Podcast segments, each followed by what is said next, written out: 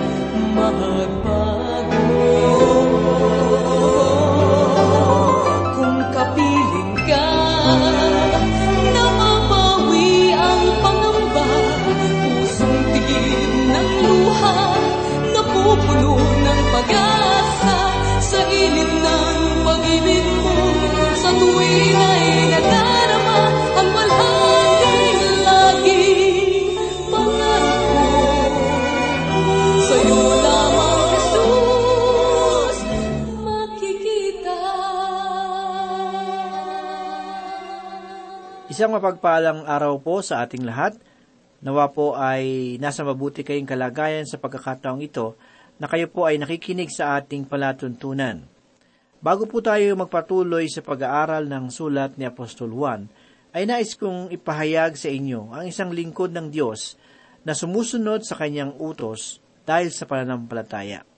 Si Abraham ay isang tao na lumakad ayon sa kalooban ng Diyos. Para kay Abraham, ang mahirap na pagkakataon ay maaaring maging isang panahon ng pagpapala. Ang pangako ng Diyos kay Abraham ay puno ng pagpapala. Pinangakuan siya ng Diyos ng lupain at maging ang maraming anak sa maraming saninlahi. Sa kanilang panahon noon, ang pagkakaroon ng maraming anak ay isang palatandaan ng pagiging mayaman. Sinabi ni Haring David ang ganito, Narito, ang mga anak ay pamanang sa Panginoon nagmula. Ang bunga ng sinapupunan ay isang gantimpala. Gaya ng mga palaso sa kamay ng mandirigma, ang mga anak sa panahon ng pagkabata. Maligaya ang lalaki na ang kanyang lalagyan ng pana ay puno ng mga iyon. Siya ay hindi mapapahiya kapag siya ay nakipag-usap sa kanyang mga kaaway sa pintuang bayan.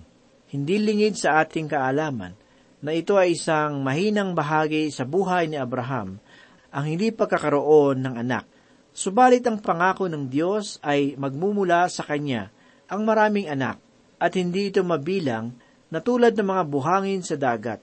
At tulay naman na sa kasaysayan ay nagkaroon ito ng katuparan. Ang pangako ng Diyos kay Abraham ay pangwalang hanggan. Ang ating kaligtasan, kalangitan at pag-ibig ng Diyos ay ilan lamang sa mga pangwalang hanggang pangako ng Diyos doon sa mga tao na naligtas dahil sa biyaya ng Diyos. Ang pangakong ito ng Diyos ay dumating kay Abraham matapos silang maghiwalay ni Lot. Si Lot ay isang larawan ng pagiging makasanlibutan at kawalan ng katapatan sa mga bagay na ukol sa Diyos. Nang mawala ang balakid, ay narinig ni Abraham ang Panginoon. Matapos na maibigay ang pangako, ay panawagan naman sa pagsunod ang ipinahayag ng Diyos. Tunay naman ito ang laging pamamaraan ng Diyos. Ang kanyang pangako ay laging kalakip ang kanyang mga utos. Ito ay mabuti at tama sapagkat kung ibig natin ang mga mabuting bagay, ay kailangan na bukas ang ating kalooban sa pagsunod sa Kanya. Inutusan si Abraham na tumayo at sumunod sa Diyos. Nang magsalita ang Diyos ay agad na kumilos at sumunod si Abraham. Sa kanyang edad ay naglakbay siya sa buong bansa at naghanap siya ng lugar na kung saan niya gugugulin ang kanyang buong buhay. Ipinahayag ni Apostol Pablo sa ikalabing isang kabanata ng sulat para sa mga Hebreyo mula ikawalo hanggang ikasampung talata ang ganito. Sa pananampalataya, si Abraham, nang tawagin ay sumunod upang pumunta sa isang lugar na kanyang tatanggapin bilang pamana, at siya ay pumunta na hindi nalalaman ang kanyang pupuntahan. Sa pananampalataya, siya ay dumayo sa lupang pangako, na tulad ng sa ibang lupain, at nanirahan sa mga tolda na kasama sina Isaac at Jacob, na kapwa mga tagapagmana ng gayon ding pangako, sapagkat siya ay umaasa sa lungsod na may mga kinasasaligan na ang nagplano at nagtayo ay ang Diyos. Makikita natin sa bandang huli ng talata na nakatuon ng kanyang paningin sa kalangitan. Nagpatuloy siya sa paglilibot sa lupain na ibinigay sa kanya ng Diyos hanggang sa panahon na siya ay kanya nang kunin. Sa paglalakbay natin sa ating mga buhay, ay kakailanganin natin maging masunurin at panalig sa Diyos, sapagkat lagi niyang taglay ang kaisipan na hindi itong sanlibutan ang kanyang tunay na tahanan. Darating ang panahon na lilisarin natin ang sanlibutan ito para sa isang higit na mainam na tahanan sa kalangitan. Ipinahayag sa atin ng banal na kasulatan na si Abraham ay lumipat sa lugar ng Mamre na nasa Hebron ang dalawang lugar na iyon ay puno ng kaguluhan. Una, ang Mamre ay nangangahulugan na kabataan at ang Hebron naman ay nangangahulugan ng pakikisama. Ang kaisipan ay nananatili si Abraham sa isang lugar na puno ng pagpapala at pagiging malapit sa Panginoon. Nabubuhay siya sa isang malapit na pakikisama sa Diyos. Iyon din ang buhay na nais ng Diyos para sa atin. Nais niya tayo ay dumako sa isang lugar na mayroong pakikisama at pagpapala.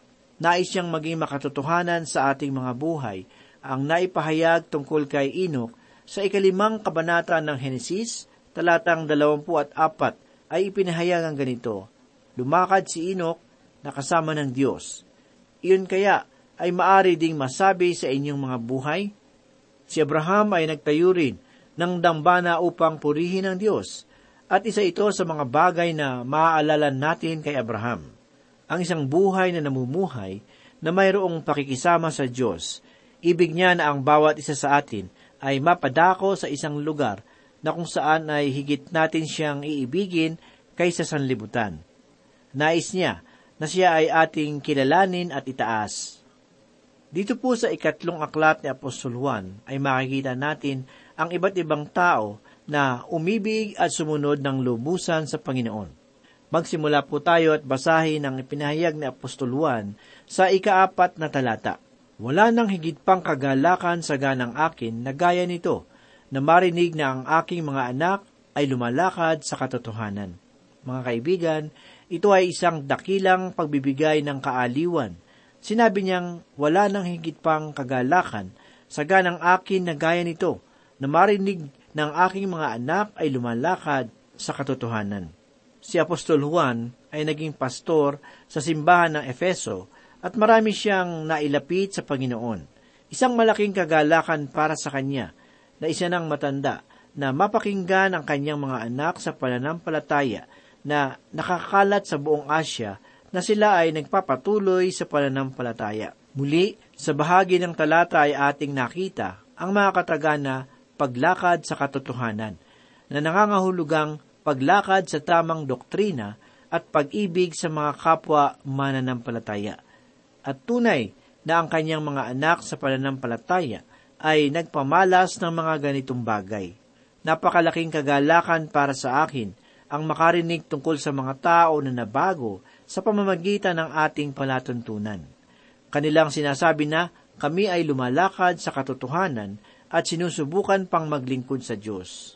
Iyon ay nagbigay kagalakan sa aking puso kung ako ay nakakarinig ng mga dating mag-aaral ng banal na kasulatan sa pamantasan na ngayon ay naninindigan para sa kanilang pananampalataya, ay nadaragdag iyon sa aking puso ng kagalakan. Ang panahon ay unti-unti nang lumilipas sa akin, at ako ay nagagalak sa mga kabataang mangangaral na unti-unting umuusbong sa ating panahon. Dumako naman po tayo sa ikalimang talata. Sinabi ni Apostol Juan ng ganito, Minamahal, ginagawa mo ang tapat na gawa tuwing gagawa ka ng paglilingkod sa mga kapatid, at gayon din sa mga taga-ibang bayan. Malinaw na si Gayo ay isang anak sa pananampalataya ni Apostol Juan. Ang kanyang pag-uugali ay naaayon sa kanyang doktrina at kahanga-hanga kung nangyayari ang ganoong kaganapan. Mula ikalima hanggang ikawalong talata ay pinapurihan ni Apostol Juan si Gayo dahil sa kanyang pagtanggap at pagpapakita ng kagandahang loob sa mga tunay na tagapagpahayag ng salita ng Diyos. Nais kong ipahayag ang pagkakaiba. Sa ikalawang sulat ni Apostol Juan ay nagbigay babala siya tungkol sa mga bulaang propeta. Subalit dito sa ikatlo niyang sulat ay nagbigay siya ng pahayag sa mga mananampalataya na kanilang tanggapin ang mga tunay na mga kapatid sa pananampalataya mga giliw na tagapakinig, marahil kayo ay nalinlang na ng ibang mga tao ay hindi naman nangangahulugan na hindi ninyo tatanggapin ang tunay na mga kapatid sa pananampalataya. Marami sa atin ang nasiraan ng loob at nalinlang ng mga bulaang kapatid sa pananampalataya.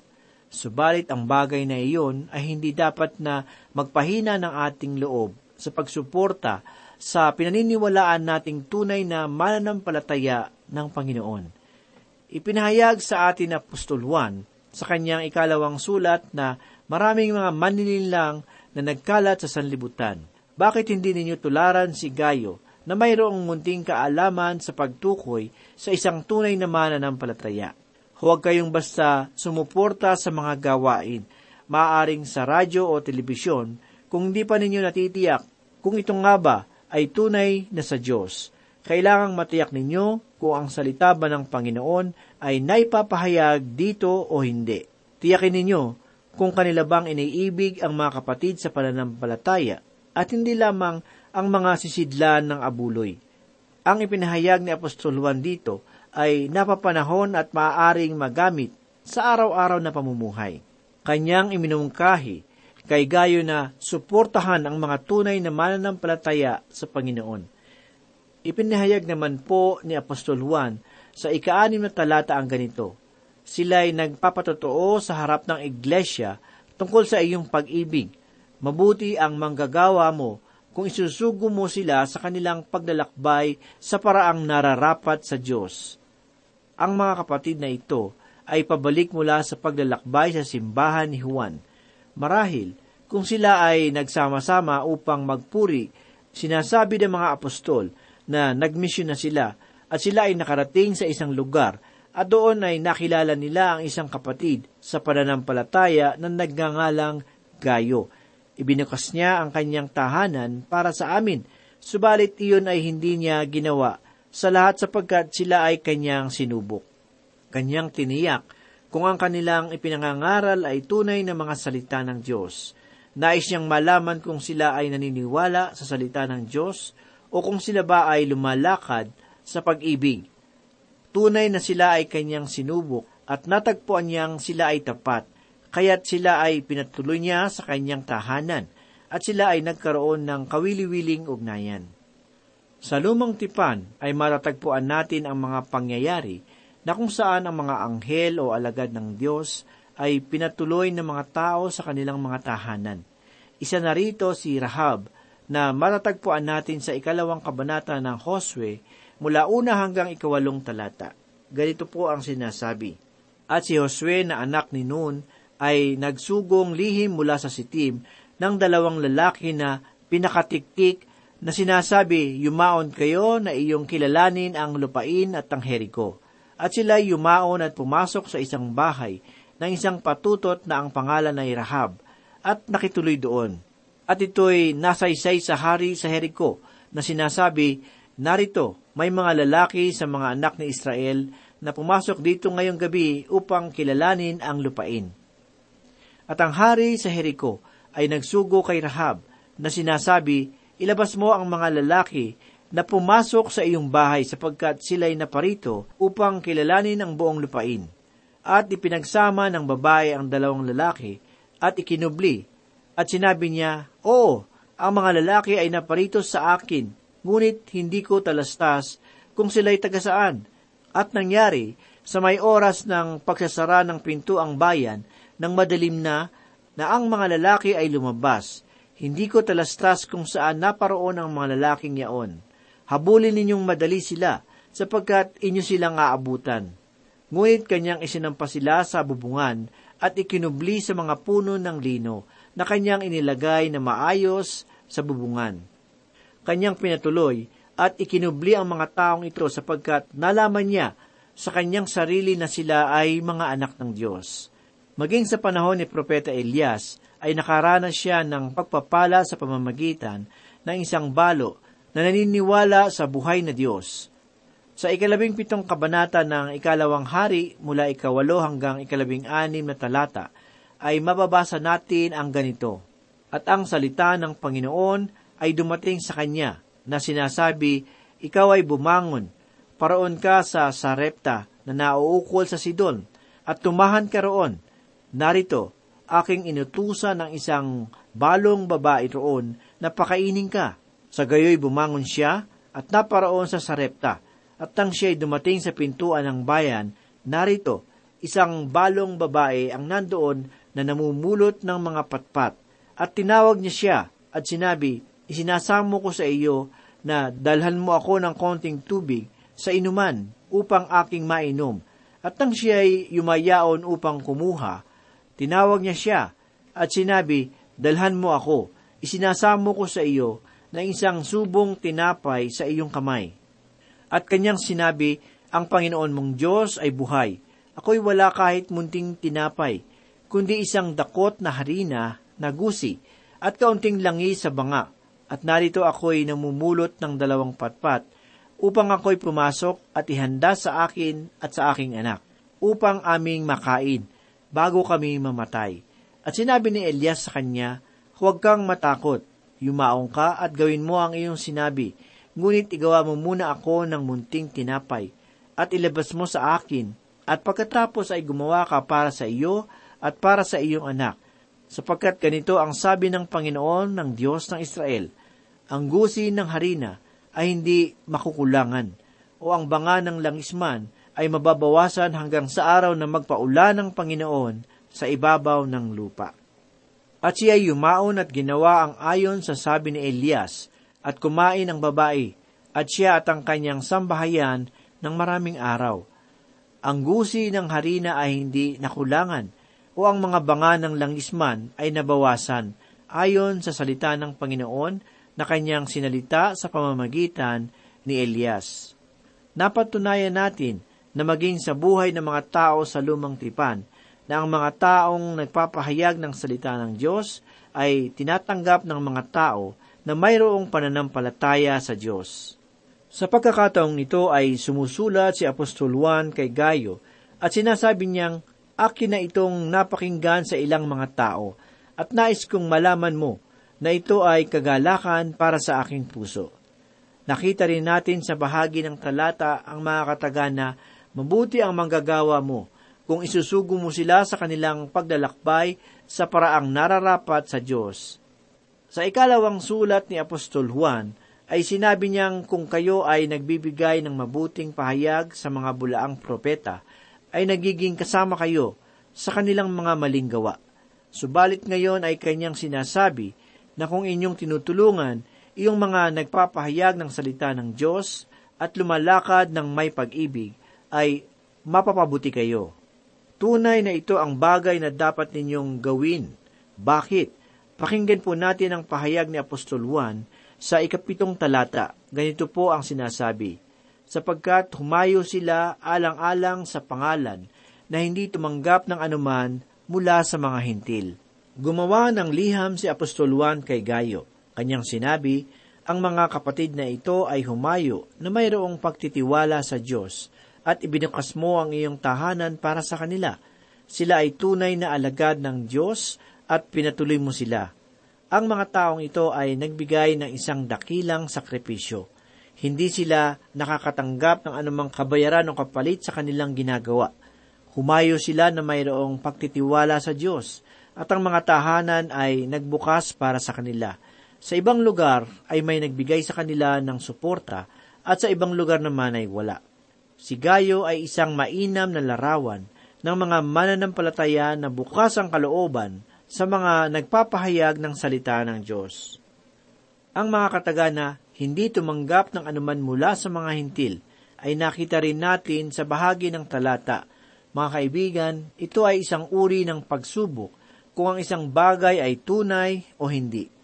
Kayo ba ngayon ay sumusuporta sa isang gawain dahil lamang sa relihiyon o dahil lamang sa salapi? O ito ba ay gawain na nakasalig sa mga tao? Ipinahayag ni Apostol Juan na ang mga taong ito ay walang ay ang mga taong na ang mga taong ito ay walang kinuha mula sa mga hintil. Iyon ay yung mga di mananampalataya. Lagi kong nililinaw sa ating palatuntunan na lagi kong nililinaw sa ating palatuntunan na suportahan ang ating gawain. Kung mayroon mga hindi mananampalataya na magbibigay ng salapi para sa gawain, ay mabuting huwag na nila itong ituloy.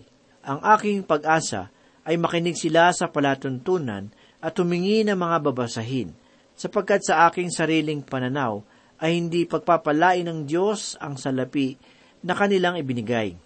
Pinaniniwalaan ko ang pamamaraan ng banal na kasulatan na sa mananampalataya lamang humingi ng tulong sa pagbibigay, sapagkat sinabi sa aklat na ating tinatalakay na hindi tumanggap ng anuman mula sa mga hintil.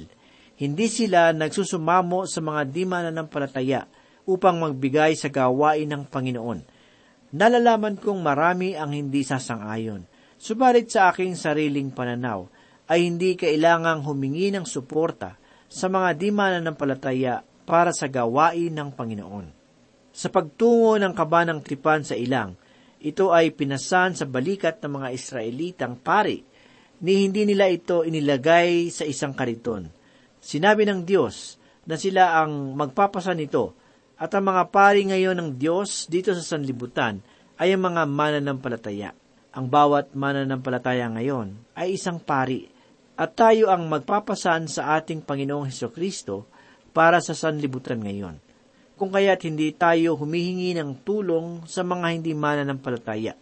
Gayunman, kami ay humihingi ng tulong doon sa mga tao na nananampalataya sa Panginoong Heso Kristo at hindi lang doon, kundi pati na rin sa mga naniniwala na aming ipinapahayag ang salita ng Diyos. At hindi kami humihingi ng paumanhin sa mga mananampalataya sa pagbibigay sa amin sapagkat naniniwala kami na ang gawain ng Panginoon ay kailangang maisulong sa ganitong paraan. Itong sulat ni Apostol Juan ay isang mabuting paalala sa bawat mananampalataya na nabubuhay sa pangkasalukuyan. Ang layunin ni Apostol Juan sa pagsulat kay Gayo ay ang, ay ang pagpapalakas niya ng loob sa taong ito sa kanyang dakilang gawain. Ang kanyang gawain ay ang pagbibigay, tulong, at kalinga doon sa mga mangangalal ng Diyos na ibinigay ang kanilang buong buhay para sa gawain. Nararapat lamang na ang mga tao ay nag-alay ng kanilang buhay para sa pangalan ng Panginoon ay dapat natulungan. Ipinahayag ni Apostol Pablo sa unang kabanata ng ikalawang Korinto talatang labing anim ang ganito, At magdaan sa inyo na patungo sa Macedonia at muling buhat sa Macedonia ay magbalik sa inyo at nang tulungan niyo ako sa paglalakbay ko sa Hudeya. Ang mga katagana nang tulungan ninyo ako sa paglalakbay ay nagpapahiwatig na ang mga pangangailangan ng manggagawa ng Panginoon ay pupunuan ng mga mananampalataya. Ang mga sakripisyo na ginawa ni Gayo ay isang karangalan para sa Panginoon. Ang mga manggagawa ng Panginoon ay hindi humahayo upang kumita ng salapi sa sanlibutan. Maaaring sila ay nangangailangan, subalit hindi sila humihingi ng tulong mula sa sanlibutan. Mga kaibigan, kumusta po ang pamamaraan ng inyong pagtulong sa mga manggagawa ng Panginoon? Nakikita ba ninyo ang mga pagpapagal na ginagawa ng pinuno ng inyong mga simbahan? Nakapagbigay na ba kayo ng panalangin para sa mga manggagawa ng inyong simbahan na humayo at nagpapahayag ng mga salita ng Diyos? Ang inyo bang gawain at pakikitungo sa mga lingkod ng Diyos ay kalugod-lugod sa harapan ng Panginoon? Manalangin po tayo.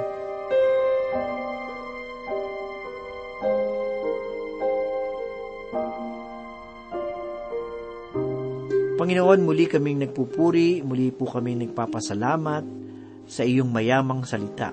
Salamat, Panginoon, sa panibagong kaalaman na aming nakamtan sa mga sandaling ito.